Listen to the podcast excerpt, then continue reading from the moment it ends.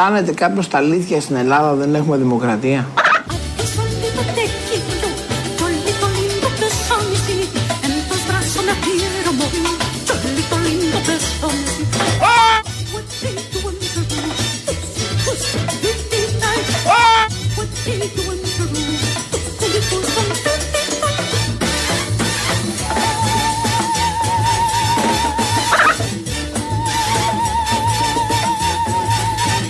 Αρνείται να προσαρμοστεί, δυστυχώς πεθαίνει.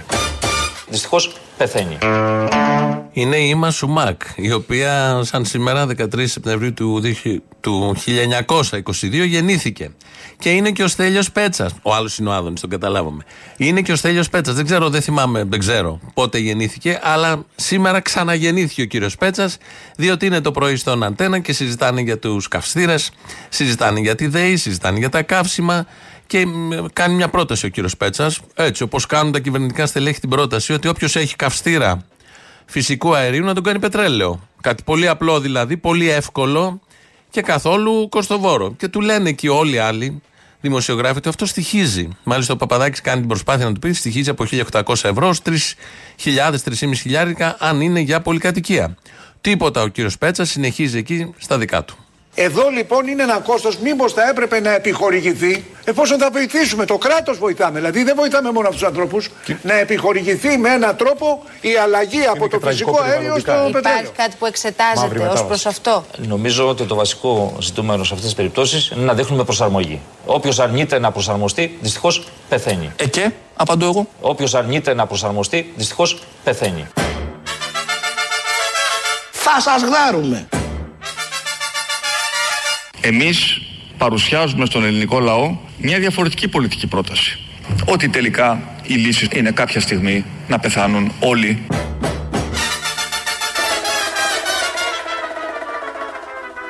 Όποιος αρνείται να προσαρμοστεί, δυστυχώς πεθαίνει. Έτσι λοιπόν έχουμε πολύ ευχάριστα νέα. Όσοι έχετε καυστήρα φυσικού αερίου θα πεθάνετε. Σύμφωνα με αυτά που λέει ο κύριος Πέτσας. Αυτή είναι η πολιτική της κυβέρνησης τόσο καθαρά, τόσο κοινικά, δεν πέφτουμε καθόλου από τα σύννεφα. Βγαίνει κυβερνητικός τέλεχο και παίζει με τον πόνο των ανθρώπων, την αγωνία των ανθρώπων για όλα αυτά που θα έρθουν τον πολύ δύσκολο χειμώνα του 42 που μας έχει πει, μας έχει προετοιμάσει ο Άδωνης. Οπότε το σύνθημα εκείνο το παλιό Ελευθερία ή θάνατος αλλάζει λίγο. Σήμανε αδέρφια η μεγάλη ώρα του γένους. Σε Θεό και σε πατρίδα σας ξορκίζω. Ή να νικήσουμε ή να πεθάνουμε κάτω από τη σημαία του Χριστού. Έλληνες, η ώρα ήλθε. Καυστήρες ή θάνατος.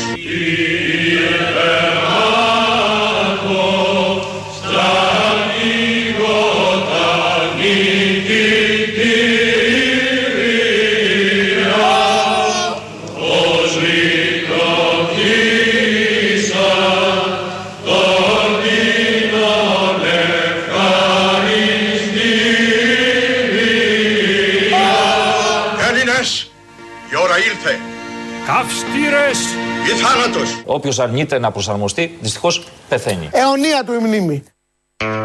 Γεια σας. Γεια σας και χαρά σας, παλικάρια που λέγανε στι παλιές ελληνικές ταινίες. Καυστήρε ή θάνατος. Αυτό είναι πια το σύνθημα. Σύμφωνα πάντα με την κυβερνητική πολιτική της ευαισθησίας προς τα ευάλωτα κοινωνικά στρώματα και όλους εσάς που έχετε φυσικό αέριο. Θα ζήσουμε οι υπόλοιποι με το πετρέλαιο. Το οποίο σε αυτή τη φάση είναι φθηνό. Εν τω μεταξύ, πριν πέντε χρόνια αλλάζαμε τους ε, καυστήρες πετρελαίου με κίνητρα κάποια για να μπουν καυστήρες φυσικού αερίου. Τώρα, επειδή έχει ακριβήνει φέτος, αλλάζουμε. Τι είναι οι καυστήρες, που κάμισο. Το βάζεις, το βγάζεις. Αλλιώς πεθαίνεις. Όπως λέει ο κύριος Πέτσας, τόσο απλά και τόσο ωραία. Ένα θέμα που παίζει σήμερα είναι αυτό. Τους έχουμε για τόσο κοινικούς, αλλά κάποιες στιγμές ξεπερνάνε και τα ίδια όρια. Πραγματικά μας κάνουν να πέσουμε από τα σύννεφα. Αν ε, νιώθετε κι εσείς κάπως έτσι, 2.11.10.80.880. Αν έχετε φυσικό αέριο δηλαδή και θα πεθάνετε σύντομα, πάρτε τηλέφωνο να το πείτε στον άλλον, θα χαρεί πάρα πολύ. Παίζει επίσης το θέμα με τον Τζολιά. Με το, την παράσταση στο φεστιβάλ του ΣΥΡΙΖΑ, τέτοια διαφήμιση. Το φεστιβάλ του ΣΥΡΙΖΑ δεν είχε ποτέ, όσα χρόνια υπάρχει, ποτέ δεν συζητιόταν δύο μέρες μετά και σε κάποιο βαθμό επισκίασε λίγο και τη ΔΕΘ. Λίγο. Και τη ΔΕΘ, τις δηλώσεις δηλαδή και ανακοινώσεις του Κυριάκου Μητσοτάκη. Τόσο μυαλό έχουν, οι νεοδημοκράτε. Ο Άδωνης λοιπόν σήμερα το πρωί είναι με τον φίλη από το ΣΥΡΙΖΑ στο πάνελ και ξέφυγε. Κάμψη της δημοκρατίας είναι στο φεστιβάλ της νεολαίας σας να γράφουνε Μητσοτάκι αυτό και εσείς όλοι να γελάτε σαν χάμι από κάτω. Αυτό είναι κάμψη της δημοκρατίας. Και κάμψη και τη ηθική και κάμψη και τη ευγένεια. Ντροπή σας, κύριε. Αυτός είναι το Ντροπή σα, κύριε. Καθίσατε και κάνατε τι ορδινάτσε του Πούτιν. Τι ορδινάτσε του Πούτιν τι κάνατε στην νεολαία σα. Ντροπή σας. Ορδινάτσα του Πούτιν. Ντροπή περισσότερο με τα χρήματα από την ενέργεια και ξαναμιλάμε μετά. Κάθισε τώρα ολόκληρη νεολαία κόμματος και έβαλε τον Πούτιν να βρίζει τον πρωθυπουργό της Ελλάδα. Και δεν τρέπεστε όλοι στο ΣΥΡΙΖΑ. Ορντινάτσα του Πούτιν είναι ο φίλης. Εν τω μεταξύ, όλα αυτά έχουν ξεκινήσει από ένα πλάνο που είναι μπροστά ο Τσολιάς. Πίσω έχει την οθόνη, γιατί πάντα στις παραστάσεις του έχει οθόνη. Παίζουν βίντεο και είναι ο Πούτιν και γράφει στα, με το κυριλικό αλφάβητο, αλλά ελληνική εκφορά. Ε, Μητσοτάκι, μπιπ. Και όλοι αυτοί έχουν ταραχθεί και λέει και εδώ Άδωνης γιατί βάλατε. Μισό λεπτό. Ο Πούτιν δεν είναι ο κακός. Ο πολύ κακός. Δεν είναι εχθρός μας. Πολλές φορές ο Κυριάκος Μητσοτάκης δεν έχει πει κατά του Πούτιν και πολύ σωστά λέει, κάνει, ενισχύει την Ουκρανία και και και. Άρα ο κακός Πούτιν, ο εχθρός μας, λέει κάτι κακό για τον πρωθυπουργό μας. Άρα καλό. Καταντάει καλό. Το πρόβλημα θα ήταν αν ο Πούτιν έλεγε κάτι καλό για τον πρωθυπουργό μας. Αλλά κανείς δεν έχει σταθεί στην ουσία της παράστασης. Θέλουν όλοι να πούνε ορδινάτσε του Πούτιν τον ε, ΣΥΡΙΖΑ και τους ΣΥΡΙΖΑΙΟΥ και όχι μόνο αυτό, το πάει και παραπέρα ο Άδωνης. Θα μιλήσετε σε εμάς για δημοκρατία εσεί. Άντε πήγαινε πάρε ένα καφέ στον Πούτιν και άσε μας εμά να κάνουμε την παραδείγμα στην Ελλάδα. Θα μας μιλήσεις για κάποια δημοκρατία κομμουνιστή.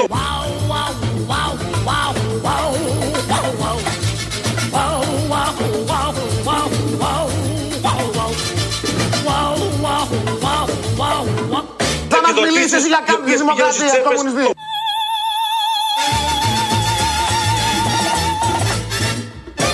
Να γίνει κύριε Καβουράκη η πολιτική ζωή της χώρας, Μητσοτάκη αυτό Καμίσα. και Τσίπρα αυτό. Καμίσα. Αυτό θέλει ο ΣΥΡΙΖΑ. Και δεν τρέπονται. Οι ορδινάτες του Πούτιν. Λέει το φίλο κομμουνιστή, λέει ο Άδωνης και νομίζω ότι τον βρίζει ή κάτι. Εν πάση περιπτώσει, ο φίλο δεν δηλώνει κομμουνιστής σε καμία περίπτωση, αλλά στο μυαλό του Άδων είναι πολύ απλά τα πράγματα. Άσπρο μαύρο. Δεν υπάρχουν αποχρώσεις, μην το χαλάσουμε. Κομμουνιστές οι ΣΥΡΙΖΑΙ, το λέγανε και τα 4,5 χρόνια που κυβερνούσαν. Οπότε, γιατί να το σταματήσουμε τώρα. Στο press room επίσης, χθες, ο κυβερνητικός εκπρόσωπος, ο κ. Οικονόμου, δέχτηκε ερώτηση. Πώς σχολιάζετε τα υβριστικά συνθήματα που ακούστηκαν χθες στο φεστιβάλ νεολαίας του ΣΥΡΙΖΑ; Εντάξει, εκτός από όλα τα υπόλοιπα, νομίζω ότι με το ΣΥΡΙΖΑ ε, μας χωρίζει και ένα όχι απλώς χάσμα, ρήγμα τεκτονικό με την αισθητική που κυριαρχεί στους κόλπους του. Και επειδή η αισθητική και η ηθική συμπίπτουν, νομίζω ότι αντιλαμβάνεται κανείς πως τα όσα θλιβερά ακούσαμε είναι ένα ακόμα σημάδι, μια ακόμα ασυνέπεια της ηθικής και αισθητικής εξαχρίωσης του αντιπολιτευτικού λόγου του ΣΥΡΙΖΑ. Μου είναι αδιανόητο να φανταστώ ότι σε μια εκδήλωση της ΟΝΕΔ, σε ένα φεστιβάλ της ΟΝΕΔ, θα τολμούσε κάποιος να εκφραστεί με τέτοιο τρόπο για πολιτικό μας ε, αντίπαλο και μου είναι ακόμα περισσότερο αδιανόητο ότι δεν θα υπήρχε το απλό να πάρει κάποιος το μικρόφωνο και να πει ότι αποδοκιμάζει αυτού του είδους συμπεριφορές. Αλλά είπαμε, μας χωρίζει ρήγμα τεκτονικό, όχι μόνο πολιτικά, αλλά και αισθητικά και ηθικά. Η αισθητική σε πολύ μεγάλο βαθμό ορίζεται από το τι υπηρετείς και τι εξυπηρετείς. Ο καπιταλισμός που τόσο αγαπάει ο οικονόμου και υπηρετεί, όπως ακριβώς τον υπηρετεί και ο ΣΥΡΙΖΑ, δεν αποπνέει καμία αισθητική. Εκτός αν αισθητική ορίζουμε τα φιλανθρωπικά γκαλά πλουσίων κυριών για να ξεπλύνουν τις ενοχές τους.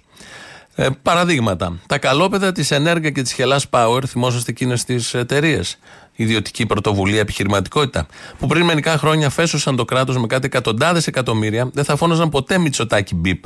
Όμως έκλεψαν. Και δικηγόρος τους εκεί στην πρώτη φάση ήταν σημερινός υπουργός. Είναι αυτό αισθητική, σύμφωνα με τα κριτήρια του κυρίου Οικονόμου. Ο Λιγνάδης και το υποκριτικό του ταλέντο που σαγηνεύει υπουργός είναι αισθητική. Το πέσιμο στα γόνατα μπροστά στον Πρωθυπουργό φιλώντας ένα Παρθενώνα στην Επίδαυρο είναι αισθητική.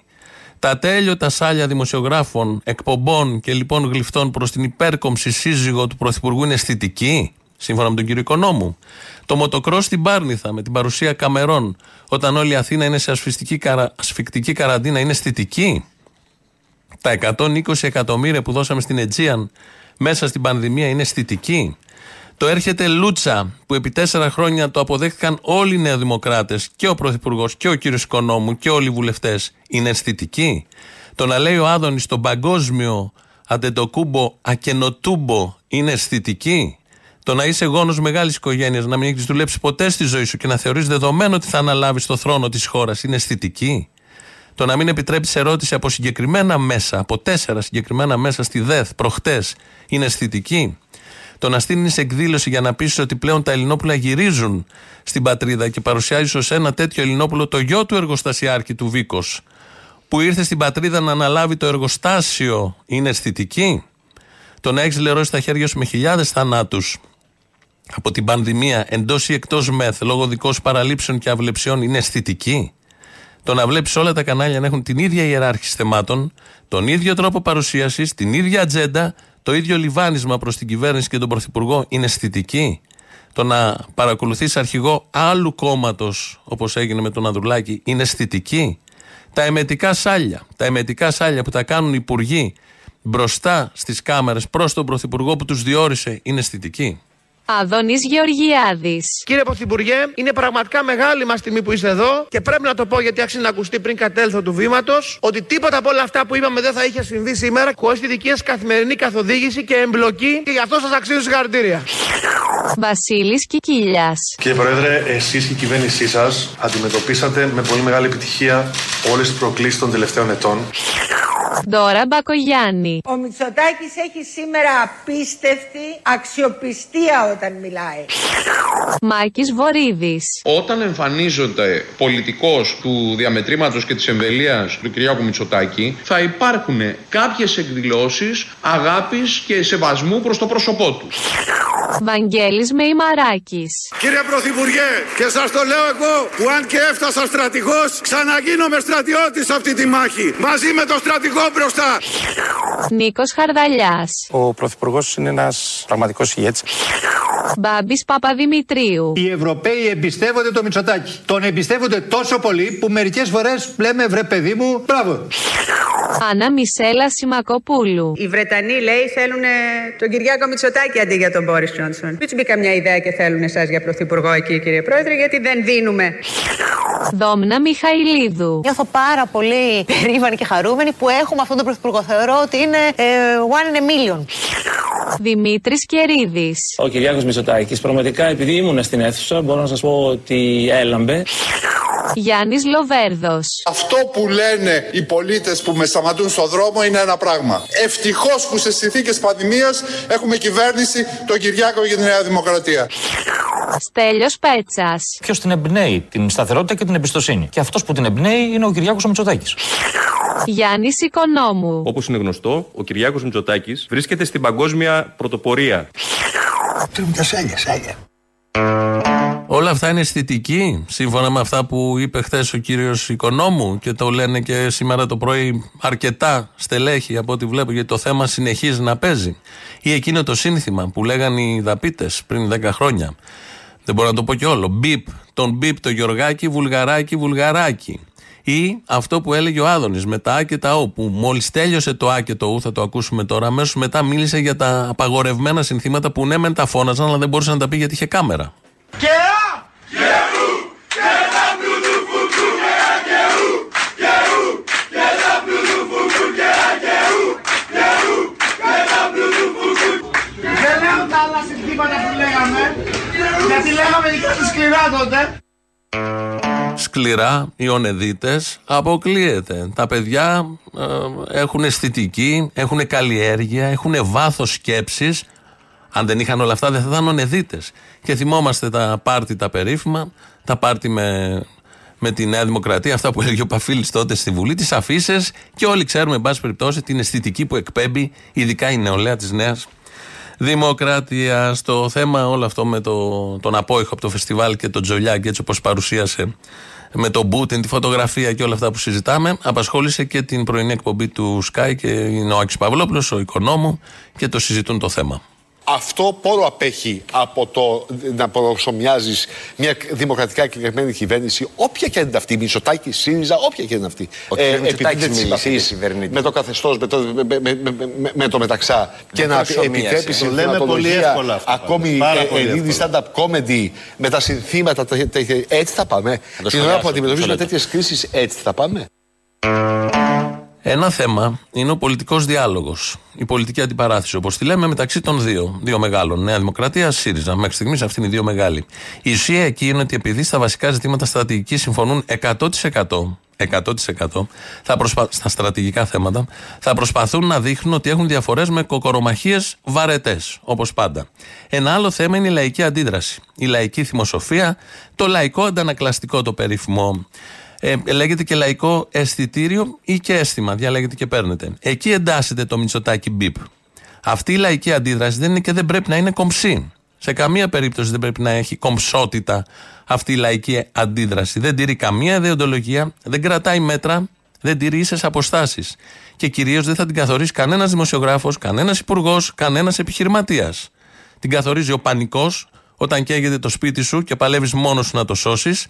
Εκεί βγήκε το Μητσοτάκι μπιπ και όχι μόνο εκεί. Όταν βάζεις λουκέτο στο μαγαζί σου, σου έρχεται κατευθείαν τώρα να πεις Μητσοτάκι μπιπ ή επί Τσίπρα να πεις κάτι αντίστοιχο. Όταν ανοίγεις το λογαριασμό της ΔΕΗ, τώρα το λες. Όταν πας στο σούπερ μάρκετ, επίσης το λες. Εκεί βγαίνουν τα Μητσοτάκι μπιπ. Όταν αναγκάζεις να φύγεις στο εξωτερικό, όταν είσαι στο ράτζο του Ευαγγελισμού ή έχεις δικό σου άνθρωπο σε ράτζο, όταν δεν πληρώνει τις υπερορίες με τους νόμους και τις ελιές που βάλανε και φτιάξανε, όταν βλέπεις το ρουβά συνέχεια να συμμετέχει σε όλες τις κρατικές και δημοτικές εκδηλώσεις, σε τέτοιες στιγμές απόγνωσης βγαίνουν τα Μητσοτάκι μπιπ. Το Μητσοτάκι μπιπ δεν είναι πολιτική αντιπαράθεση, δεν είναι πολιτική κριτική, είναι λαϊκή αντίδραση. Μπορεί ο ΣΥΡΙΖΑ να το υιοθετεί για τους δικούς του λόγους, ελλείψη άλλων επιχειρημάτων, αλλά δεν είναι πολιτική αντιπαράθεση. Τα Μητσοτάκι μπιπ υπάρχουν σε όλες τις χώρες, συνεχώς βγαίνουν τα αντίστοιχα και υπάρχουν και θα υπάρχουν και στη χώρα του Αριστοφάνη. Δεν υπάρχει περίπτωση να μην τα έχουμε. Και θα τα έχουμε επικαιροποιημένα ανάλογα ποιος είναι ο Πρωθυπουργός, το κόμμα που κυβερνάει και όλα τα υπόλοιπα. Υπήρχαν ακόμη και στην περίοδο της Χούντας και λέγονταν υπόγεια κάτω από τις ερπίστριες ή μέσα στις Μπουάτ. Αν συμφωνώ με αυτό το σύνθημα, με τη λαϊκή λεζάντα σε ό,τι γίνεται, προσωπικώς όχι. Όχι με κεφαλαία για δύο λόγους. Πρώτον, ρηχαίνει την πολιτική διαδικασία, καταργεί την ιδεολογική πάλι, την ιδεολογική αντιπαράθεση, καταργεί το πολιτικό επιχείρημα, τη γοητεία της ζωντανής συζήτησης. Εγώ έχω ιδεολογία, θέλω να έχω βάθος και βάσεις και θέλω να κάνω πολιτικές συζητήσεις με επιχειρήματα, όχι με συνθήματα.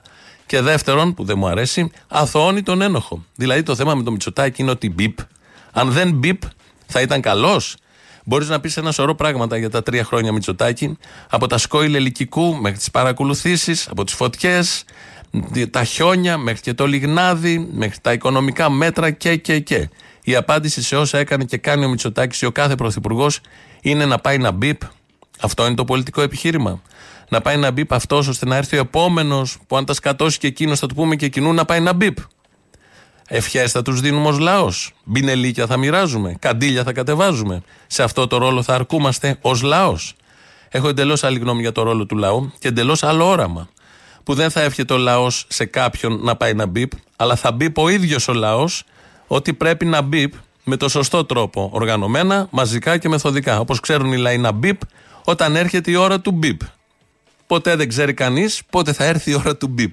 Αρκεί ο λαός να έχει εκείνες τις διαθέσεις για να το πράξει όπως πρέπει. Πέρα από όλα αυτά όμως, τις δικές μου διαφωνίες, είναι στην κοινωνία. Υπάρχει παντού, όχι μόνο στα, στα κανάλια από πίσω όταν κάνουν τις συνδέσεις, όχι μόνο στα γήπεδα, όχι μόνο στις συναυλίες. Το συναντάμε και το λέμε όλοι πια. Έχει ξεφύγει.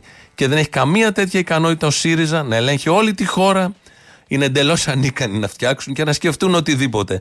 Έχει γίνει ένα λαϊκό κτήμα και δεν μπορούν να γλιτώσουν από αυτό. Το μόνο που καταφέρουν με όλα αυτά και κυρίως που κάνουν τις τελευταίες τρεις μέρες είναι να το ενισχύουν και να το φουντώνουν.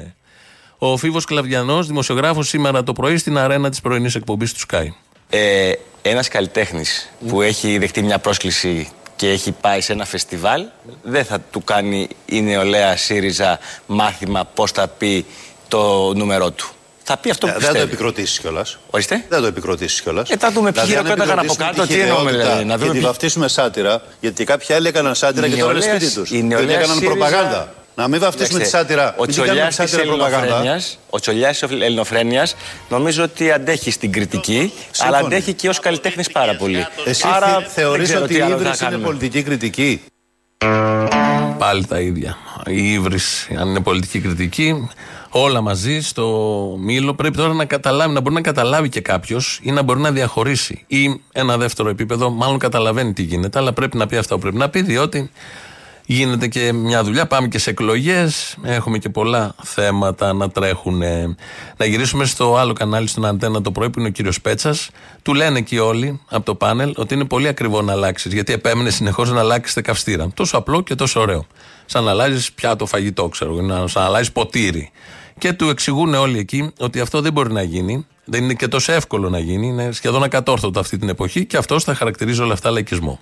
700.000 νοικοκυριά σε όλη την Ελλάδα πλήρωσαν αρκετά χρήματα πριν 3, 4, 5 χρόνια Έχει δίκιο για να σας. μεταβούν στο φυσικό αέριο. Και τώρα μας λέτε, ξυλώστε τον καυστήρα του φυσικού αερίου. Μισό λεπτό. Τον πόλεμο δεν το αποφάσισα εγώ. Μισό λεπτό. 1200% έχει αυξηθεί το φυσικό αέριο. Εσείς τι του προτείνετε; Θα πληρώσετε, Δεν τη, κυβέρνηση θα γιατί είναι πόλεμος, πληρώσετε το τη λέω. δεξαμενή και τον καυστήρα ή θα τον πληρώσω εγώ; Και Και, αυτό θα με είναι, βγάλετε αυτό και είναι έξω από το ερώτημα. πατρε- Αυτό από το είναι επίδομα ερώτημα. θέρμανσης Αυτό είναι ερώτημα. λόγω σεδηματικών κριτηρίων. Εμείς δεν λέμε κύριε Υπουργέ ότι την ευθύνη την έχετε εσείς.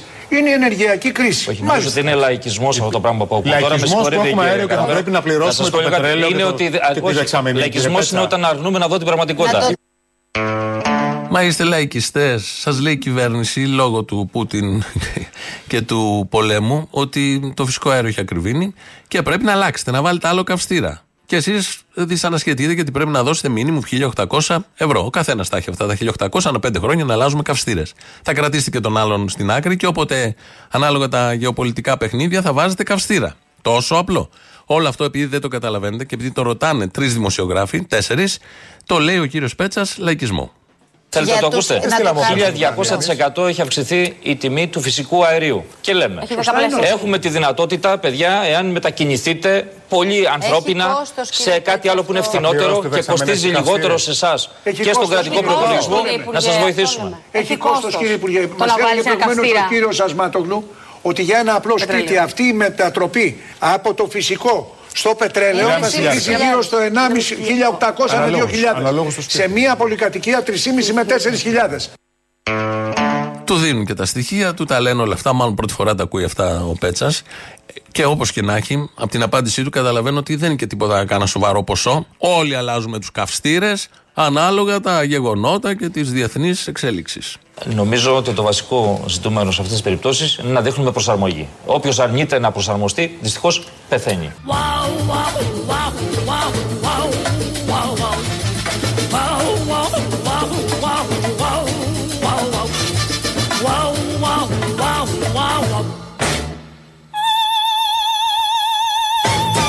Όποιος αρνείται να προσαρμοστεί, δυστυχώς πεθαίνει. Ο κύριος Πέτσας τα λέει αυτά. Είναι η δήλωση της μέρας. Νομίζω είναι η δήλωση της εποχής. Δείχνει ακριβώς, μα ακριβώς, με 4-5 λέξεις, την αντίληψη αυτής της κυβέρνησης για τα τεράστια, πρωτοφανή, πρωτόγνωρα κοινωνικά θέματα και προβλήματα. Ε, μπορεί εμείς να δυσφορούμε με αυτό και με αυτή τη δήλωση. Υπάρχουν όμως συμπολίτε μας πάνω και στην Αλεξανδρούπολη γίνονται τα ωραία, που είναι πολύ ευχαριστημένοι και το εκφράζουν και με το δικό τους τρόπο. Αυτά που ανακοίνωσε με Μητσοτάκη στα μέτρα είναι καλά. Ου, μια χαρά είναι τους. Μια χαρά, έτσι είναι τους. Οι άλλοι είναι ένας και ένας, άστο τον άλλον, κατάλαβε.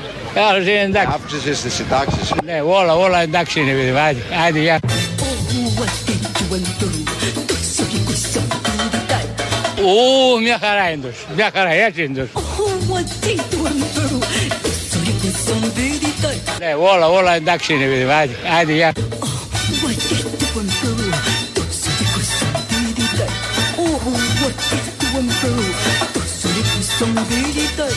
Νομίζω ότι το βασικό ζητούμενο σε αυτές τις περιπτώσεις είναι να δείχνουμε προσαρμογή. Όποιος αρνείται να προσαρμοστεί, δυστυχώς πεθαίνει. Άντε, άντε, γεια.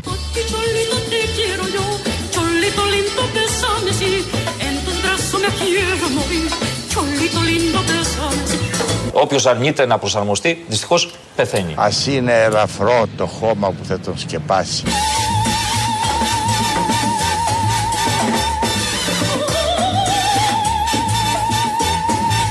Ου, μια χαρά είναι τους. Μια χαρά, έτσι είναι τους.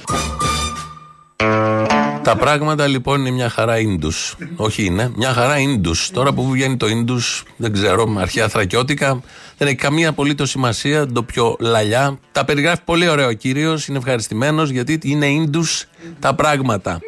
2.11.10.80.880. Ίντους στο ακουστικό. Ο Αποστόλης σας περιμένει. Ο Τσολιάς βγαίνει και στα κανάλια, δει τις συνεντεύξεις. Ήταν στη Γιάμαλη μες στη μαύρη νύχτα χτες. Όχι μαύρη νύχτα, 11. Γενικώς τοποθετείται επί του θέματος, διότι συνεχίζεται. Ο Δημήτρης Κύρκος Ίντους στην κονσόλα. Και τώρα Ίντους η ώρα του λαού. Έλα ρε προβοκάρα Σιριζέα πολίτη που δεν σέβεσαι την πολιτική ζωή του τόπου και τσογλανίζει τα είδη τσογλάνια Σιριζέους. Είναι τσογλάνια Σιριζέη, ναι, δεν το ξέρω, μπορεί. Η ομάδα ηλίθεια δεν έλεγε να ο εξογλανισμό του τόπου. Ναι, ναι, ναι. ναι. δηλαδή πόσο άσχημα είναι αυτοί οι άνθρωποι, ρε φίλε. Τι έχουν κάνει; Τι έχουν κάνει το ξέρουμε, πόσο άσχημα είναι επίσης το ξέρουμε, φαίνεται. Είναι, είναι πολύ άσχημα η Δηλαδή δεν είναι. Η απελπισία είναι σε άλλο επίπεδο. Απελπισία θα μου πεις. Δεν νομίζω ότι είναι και απελπισία. Είναι και στάση ζωής ίσως για αυτούς. Παλεύουν να πιαστούν από οτιδήποτε τώρα. Τι ψάχνεις, Μωρέ, τι ψάχνει. Δεν ξέρω, ρε Αποστόλο. Μήπως είναι επειδή το επίπεδο τους είναι τόσο μεγάλο. Υψηλό. Μη- Ναι. Υψηλό, υψηλό. Είναι μεγάλο, είναι σαν την πίτσα που λέγανε ότι έρχεται και το λέγανε πούτσα, αλλά εκεί πέρα το Μη λέγανε- λες έτσι τώρα, δεν έχουν τέτοιο ήθος αυτοί. Ναι, βέβαια εκεί πέρα δεν το έλεγε ένας καλλιτέχνης που το πήρε από κάποιον που ξεκίνησε στον δρόμο αυτό το σύνθημα. Αυτό το μυτσοτάκι γαμιέσαι που το λε και γεμίζει το στόμα σου μέχρι να καταλάβεις ότι μας γαμάει, αλλά τέλος πάντων. Δεν πήγε κάποιο κομματικό σωλήνα, δεν το έφτιαξε η ομάδα αλήθειας, δεν το έφτιαξε στο Twitter κάποιος στρατός τρόλ. Αυτό βγήκε αυθόρμητα από το στόμα ενός παραγωγού στις ροβιές στη Βόρεια Εύβοια πέρσι στις φωτιές που και εγώ τους οι ελιέ του. Δεν σώσαν ούτε την Παρυμπόπη ούτε μας. Είναι διπλά ανίκανοι λοιπόν. Μητσοτάτη, γαμιέσαι ρε μαλάκα. Αποστόλη πρώτα ακούστηκε, επειδή το, ήμουν, το έβλεπα και live, δεν το ξεχάσω, από έναν περαστικό με μηχανάκι απ' έξω από ένα νοσοκομείο μετά την πρώτη καραντίνα. Η δικαιοσύνη, όταν ολοκληρώθηκε ο φάκελος της ένορκη διοικητικής εξέτασης και το πειθαρχικό, παραπέμφθηκε στη δικαιοσύνη.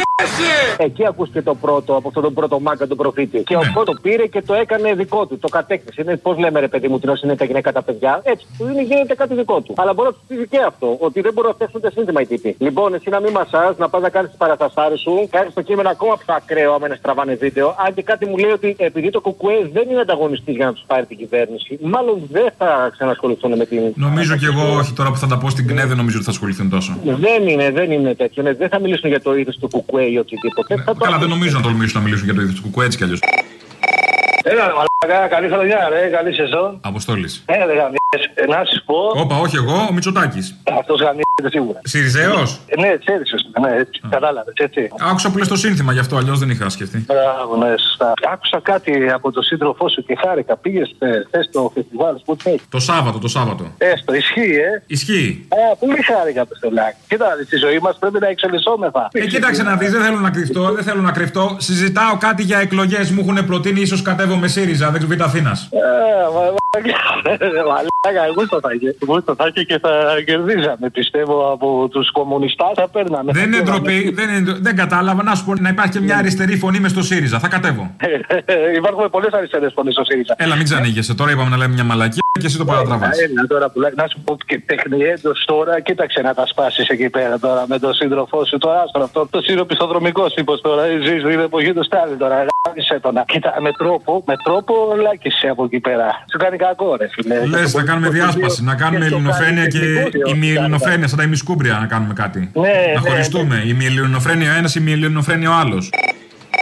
Καταρχήν, ρε Καραγκιόζη, πες στον κόσμο ότι προωθεί τα τοπικά προϊόντα της Βόρειας Εύβοιας. Το Μητσοτάκι μαμιέσαι βόρειο Ευβιώτη. Αυτό κάνω κι εγώ. Δηλαδή είδα στο φεστιβάλ του ΣΥΡΙΖΑ είχε διάφορους παραγωγούς. Ο ένας που λέγε μέλι, ο άλλος μακαρόνια, ο άλλος χιλοπίτε τέτοια. Ε, είπα κι εγώ πήγα τα δικά μου. Θα λέτε στην εκπομπή τώρα, Μητσοτάκι δεν μαμιέσαι. Θυμάσαι όπως τότε με τον Μπογδάνο. Danin are Rufianos, O Costas are Bogdanos. Καλά, αυτό είναι το απλό. Το θέμα δεν είναι αυτό. Είναι ότι τέτοια διαφήμιση που πήρε το φεστιβάλ του ΣΥΡΙΖΑ δεν έχει πάρει ποτέ. Τέτοια έκταση που πήρε το συγκεκριμένο σύνθημα δεν είχε πάρει ούτε πέρσι που ήταν viral. Τώρα να δεις τι θα γίνεται. Ευτυχώς το επαναφέρανε. Έτσι θα πάει μέχρι τις εκλογές. Μαμιώντας.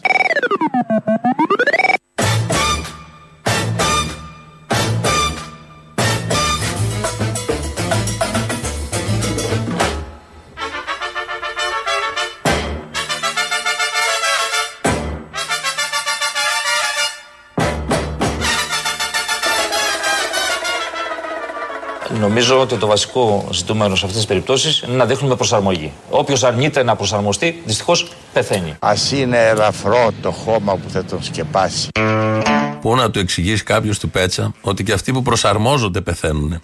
Είναι άλλες οι αιτίες και γενικότερα είναι άλλο το πρόβλημα, αλλά άνθρωπος που λέει ότι επέμενε κιόλας με τις απανοτές ερωτήσεις των δημοσιογράφων, ότι ας αλλάξουν καυστήρα με ένα ύφος φοβερό, ότι πρέπει να αλλάξουν καυστήρα γιατί θα έχουν οικονομία, χωρίς να ξέρει ότι όλο αυτό στοιχίζει κάτι χιλιάρικα, ε, δεν νομίζω να μπορεί να καταλάβει τίποτε απολύτως.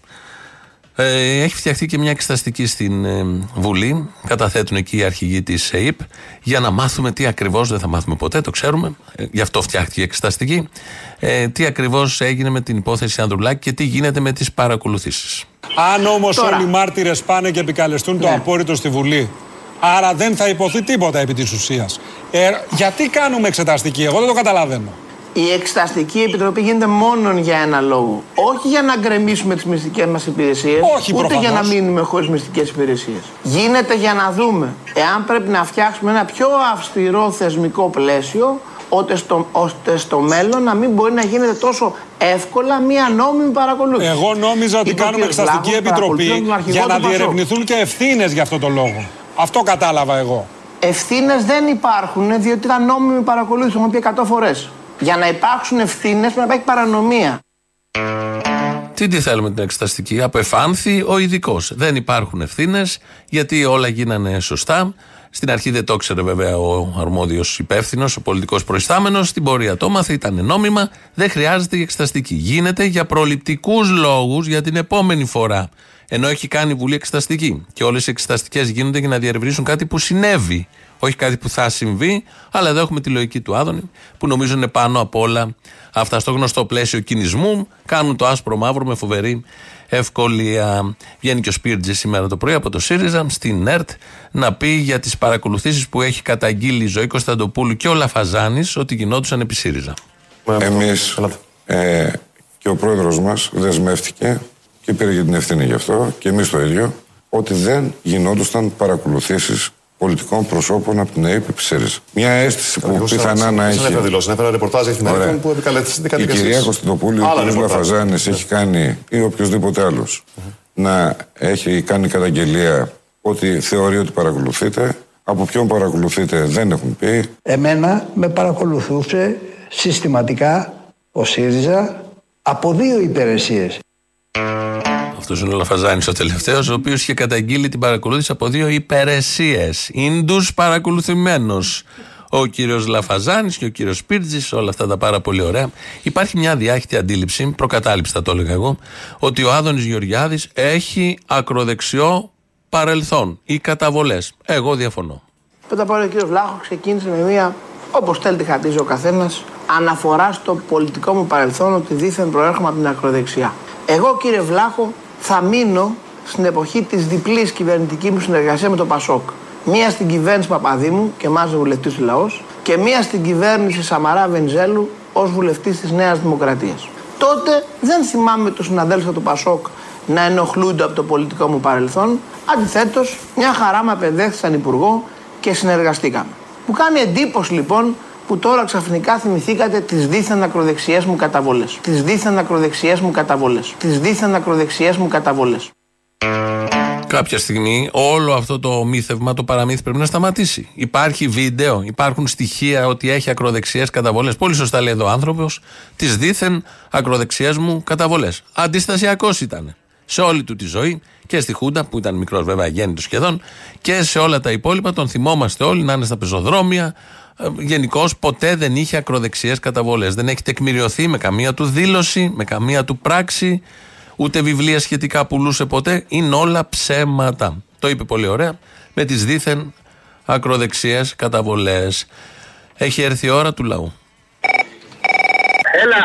Έλα. Τι έγινε; Καλά, να εδώ. Ρε, καλά, ρε. Είναι δυνατόν να πεις το Μητσοτάκι γαμιέσαι, ρε φίλε, δηλαδή. Εγώ, ο Πούτιν. Και ο- Πρέπει να είσαι και ο μοναδικός, δηλαδή, σε αυτό το γηδότοπο που έχει πει το Μητσοτάκι γαμιέσαι. Δεν το είπε κανένας άλλος ποτέ. Ποτέ όμως. Είπα να πρωτοτυπήσω. Τέτοια πρωτοτυπία και αυτή εκεί στη Νέα Δημοκρατία. Α, να μισοτάκι γαμιέσαι. Άκου να δεις κάτι πράγματα, ρε. Ότι τώρα είναι πιο ευκρό το Μητσοτάκι γαμιέσαι από την παρουσία βουλευτών της Νέας Δημοκρατίας στο Γράμμο και το Βίτσι ή από το θα ξαναγυρίσουμε και θα τρέμει η γη που έλεγε ο ίδιος ο Άδωνης Γεωργιάδης και που είναι σύνθημα του Γκέμπελς. Θα ξαναγυρίσουμε και θα τρέμει Είναι πιο ισχυρό το Μητσοτάκι γαμιέσαι από την παρουσία γενικότερα της κυβέρνησης αυτής στον τόπο; Καλά, αυτό εντάξει δεν το συζητάμε. Α, όχι, Λέω γιατί ότι- το εξειδικεύεις. Ναι, εντάξει, το πήγαινα λίγο πιο στοχευμένα, αλλά γενικώς ναι. Με βάση με αυτά που κάνουν, βεβαίως. Αυτό εννοώ. Βάζω τα εισιτήρια. Πάμε σε αυτό το υπέροχο μέρος που μας έλεγε ο Μητσοτάκης εχθές από τη ΔΕΔ. Σε ποιο μέρος απ' όλα; Αυτό το υπέροχο μέρος που έχει ανάπτυξη, που έχει τα πάντα. Να πάμε να το δούμε, ρε που μου, να δούμε πώς ζουν αυτοί οι άνθρωποι εκεί πέρα. Θέλεις; Κερνάω εγώ τα εισιτήρια. Ωραία. Μ' αρέσει, μ' αρέσει που είσαι large. Ναι. Τσέπωσε τώρα, τέλειωσε το φεστιβάλ του ΣΥΡΙΖΑ, πήρατε όλοι τα 5 ευρώ και τώρα έχουμε λεφτά, βέβαια. Να σου πω κάτι, δεν πήγα η σκύλα, δεν πήγα η γαϊδούρα. Πήγα σε ένα γάμο στη Λιβαδιά. Μωρή, ήρθα εγώ στο φεστιβάλ του ΣΥΡΙΖΑ. Και έλειπα εγώ. Και έλειπες εσύ. Ήρθα εγώ για να με δεις, για να μην σε φέρω σε δύσκολη θέση να έρθεις στο φεστιβάλ της ΚΝΕ. Και ούτε εκεί δεν ήρθες. Ε, άιση χτύπια. Αν συζητήσουμε κάποια στιγμή ποιος κάνει βήματα για αυτή τη σχέση, είμαι μόνο εγώ. Ναι, εγώ είμαι γαϊδούρα, βέβαια. Άσε με. Είναι το ζώδιο μου, μάλλον τέτοιο. Λοιπόν, να Α, σου τι είσαι, στο κινέζικο είσαι γαϊδούρα; Ναι. Ξέρω. Ε, δεν ξέρω τι είναι στο ελληνικό στο κινέζικο. Λοιπόν, για σένα πω λίγο το Εγώ, αν και εγώ για φίδι είχα στο κινέζικο, τέλος πάντων. Σκορπιός πάντως είμαι στο ελληνικό, τώρα τέλος πάντων. Κοντά είμαστε, δαγκώνουμε. Ένας βρε δεν βρέθηκε να τον ρωτήσει από όλους αυτούς και τους δημοσιογράφους τρεις ή μισή ώρες να του πει Ποια χώρα περιγράφεται, κυρία μου. Και αφού είμαστε έτσι που πάμε γαμιώντας, γιατί θα έχουμε το χειμώνα του 41. Εισέρχεται η Ευρώπη, άρα και η Ελλάδα, στο πιο δύσκολο χειμώνα από το 1942.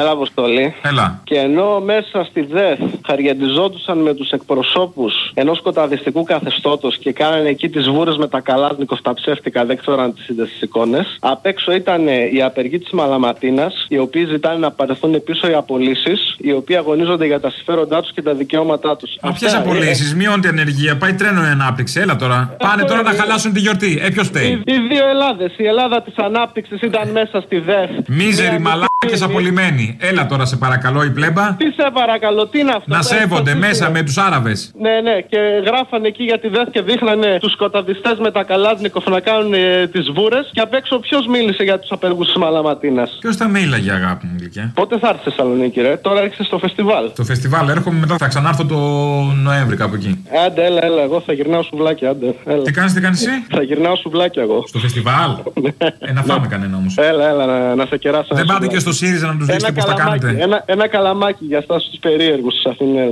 Καλαμάκι, τι θα ρουφήξουμε, καφέ; Σε παρακαλώ. και τα χιούμορ με τους Θεσσαλονίκη και με τους υπόλοιπους. Στη συνέντευξη προχθές στη ΔΕΘ, ο Κυριάκος Μητσοτάκης αναφέρθηκε και είπε ότι ο κρατικός μηχανισμός στις φυσικές καταστροφές έχει πάει πολύ καλά και ανέφερε κάποια παραδείγματα. Μετά τις περσινές φωτιές ανέλαβαμε θάρρος την πολιτική ευθύνη και αναβαθμίσαμε την πολιτική προστασία σε αυτοτελές Υπουργείο με πλήρη ευθύνη. Και πράγματι υπήρξε πρόοδος. Φέτος καταφέραμε να έχουμε 220.000 λιγότερα καμένα στρέμματα από το μέσο όρο της τελευταίας 15 ετίας. Με γρήγορη ανταπόκριση. Με περισσότερα εναέρια μέσα που βρίσκονταν όπου χρειαζόταν σε πολύ σύντομο χρονικό διάστημα. Δεν ακούσαμε τα συνηθισμένα παράπονα φέτος που είναι τα αεροπλάνα, που είναι τα ελικόπτερα. Καίγεται το σπίτι μας. Τι εικόνα να σας δώσω, σηκωθείτε, πηγαίνετε. Το μόνο σπίτι που έχουμε και έχουμε τρία παιδιά στα βατερά είναι. Πού να είναι, γιατί να είμαι εδώ αλλιώς; Από το πρωί καίγεται και δεν ήρθε κανένας. Μα δεν ακούσαμε τα συνηθισμένα παράπονα φέτος που είναι τα αεροπλάνα, που είναι τα ελικόπτερα; Ακούτε τις διαμαρτυρίες του κόσμου. Ε, εδώ τουλάχιστον στον οικισμό των βατερών διαμαρτύρονται ότι δεν ήρθε βοήθεια. Μα δεν ακούσαμε τα συνηθισμένα παράπονα φέτος που είναι τα αεροπλάνα, που είναι τα ελικόπτερα; Αστυνομικές δυνάμεις έχουμε. Ανθρώπους να σβήσουν δεν έχουμε. Και άμα είχαμε κενώσει που λένε Ε, κενό από εδώ, κενό από εκεί. Ο κουμπάρος, άμα είχε κενό στο σπίτι, θα είχε καεί. Μα δεν ακούσαμε τα συνηθισμένα παράπονα φέτος που είναι τα αεροπλάνα, που είναι τα ελικόπτερα; Παίρνουμε την πυροσβεστική, την έχω πάρει πάνω από 45 τηλέφωνα. Με γράφανε στα παλιά τους τα παπούτσα. Και όταν τελικά τους είπα και εγώ είμαι ζωντανός, ελάτε να με βγάλετε έξω, μου απάντησε βγες μόνος σου. Μα δεν ακούσαμε τα συνηθισμένα παράπονα φέτος που είναι τα αεροπλάνα, Πού είναι τα ελικόπτερα; Εδώ και δύο ώρες καίγεται το σπίτι μου. Έχει τουλάχιστον 12 κλήσεις στην πυροσβεστική από τέσσερις διαφορετικές πηγές. Δεν έχει πάει κανείς. Μα δεν ακούσαμε τα συνηθισμένα παράπονα φέτος που είναι τα αεροπλάνα, που είναι τα ελικόπτερα; Φετινές φωτιές, όλες αυτές δεν είναι περσινά. Με ελικόπτερα και κότερα. Κάπου εδώ φτάνουμε στο τέλος. Έχουμε το τρίτο μέρος του λαού. Κολλάει μετά στις διαφημίσεις και αμέσως μετά το μαγκαζίνο. Τα υπόλοιπα εμείς αύριο. Γεια σας. Έλα, Αποστολέρα μου. Ποια είναι η μόδα γενικά στην παγκόσμια πολιτική αυτή τη στιγμή; Ο θατσερισμός. Κύριε, ο θατσερισμός παλιά. Τώρα η μόδα είναι να μείνω για πάντα στην καρέκλα με οποιοδήποτε τρόπο. Αυτό που έχει κάνει ο Ερντογάν, αυτό που έχει κάνει ο Πούτιν και αυτό που προσπαθούν γενικά να κάνουν όλοι. Για να είναι στη διακυβέρνηση και στο τιμόνι και να κάνουν αυτά τα οποία θέλουν η τάξη τους. Τι λέει ρε παιδάκι μου, αλήθεια τώρα, πώς σου ήρθε αυτό; Ε, τι, ε, έτσι, ε, Απίστευτο. γίνεται. Βέβαια. Δεν θα φτιάξει- Δεν θα φτιάξει τον εκλογικό νόμο στα μέτρα του Μητσοτάκης. Δεύτερη φορά. Αφού δεσμεύτηκε, δεν θα τον αλλάξει, σε παρακαλώ. Θα τον διαφοροποιήσει, ρε παιδί μου, να τον φέρει στα μέτρα του. Αυτό δεν πάει να κάνει. Για να μείνει πάλι και να ολοκληρώσει το έργο που έχει κάνει. Γιατί. Ε, να σεβαστούμε όμως κάποια στιγμή και το έργο ενός ανθρώπου, έτσι.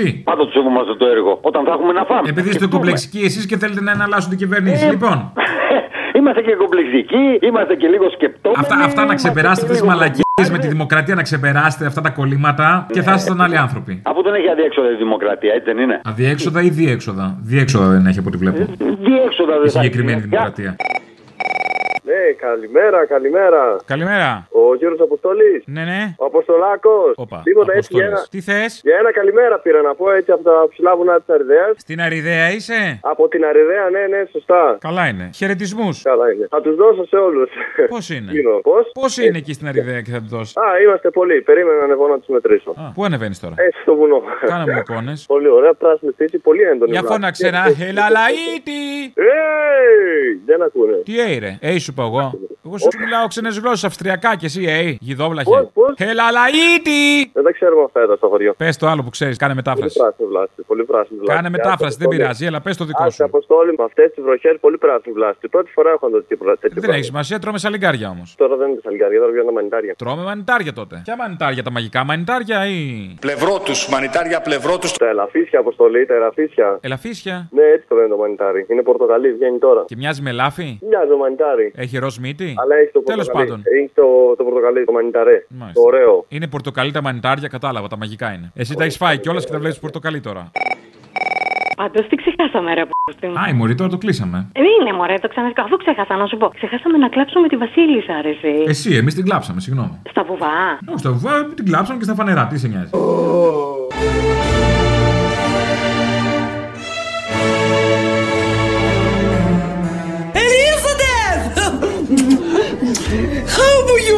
Εγώ πάντως την κλαίω τραγουδιστά όπως πάντα. Ήταν που λέτε μια φορά. Ήταν που λέτε μια φορά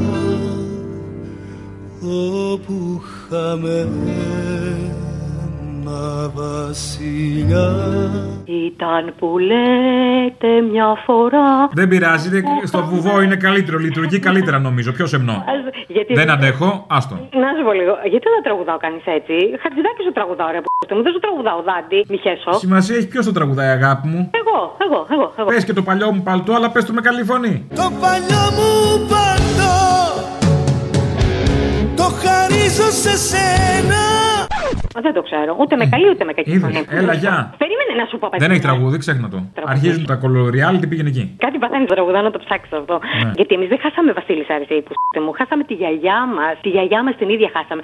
Έναν καλό άνθρωπο που λέει και το τραγούδι. Και έτσι μας βρήκε η συμφορά. Αν αυτός ο Κάρολος ήταν. Η συμφορά μας βρήκε όταν ανέβηκε στο θρόνο αυτή, όχι όταν έφυγε. Ε, αν η- ο Κάρολος ήταν πρίγκιπας με αρχίδια και όχι αρχίδια πρίγκιπας, ξέρεις τι πρέπει να κάνει; Την ώρα που γινόταν η ενθρόνηση. Να της πει τώρα μόλι κάτω, γριά δεν θέλω εγώ. Και να έπαιρνε την καλή του και να ανέβαινε στο καφέ το άλογο και να πήγαινε σε τέτοια μαγικά. Μωρή, πού να το μέρη. πει αυτό, έχει πεθάνει η άλλη. Τι να της πει, τώρα δεν θέλω εγώ. Ποια παιδί μου, τι, η Καμίλα έχει πεθάνει; Η, η μάνα του έχει πεθάνει, τι να πει τώρα δεν θέλω εγώ; Όταν κάνανε την ενθρόνηση, δεν θέλω εγώ να λέγε δεν Η γουστάρω. ενθρόνηση να γίνω- μωρή έγινε αφού πέθανε. Αχ, δεν θα συνοηθούμε, είναι ανάδρομος πάλι αυτός ο ρημάδης. Ε, Νομίζω ήταν χθες, ναι. Α, Είχε και ε, πανσέλινο, κατά άστα τώρα. Δε. Δεν σου πήγε καλά στο τέτοιο έτσι. Μην τα, μην τα σκαλείς τώρα, έλα, γεια.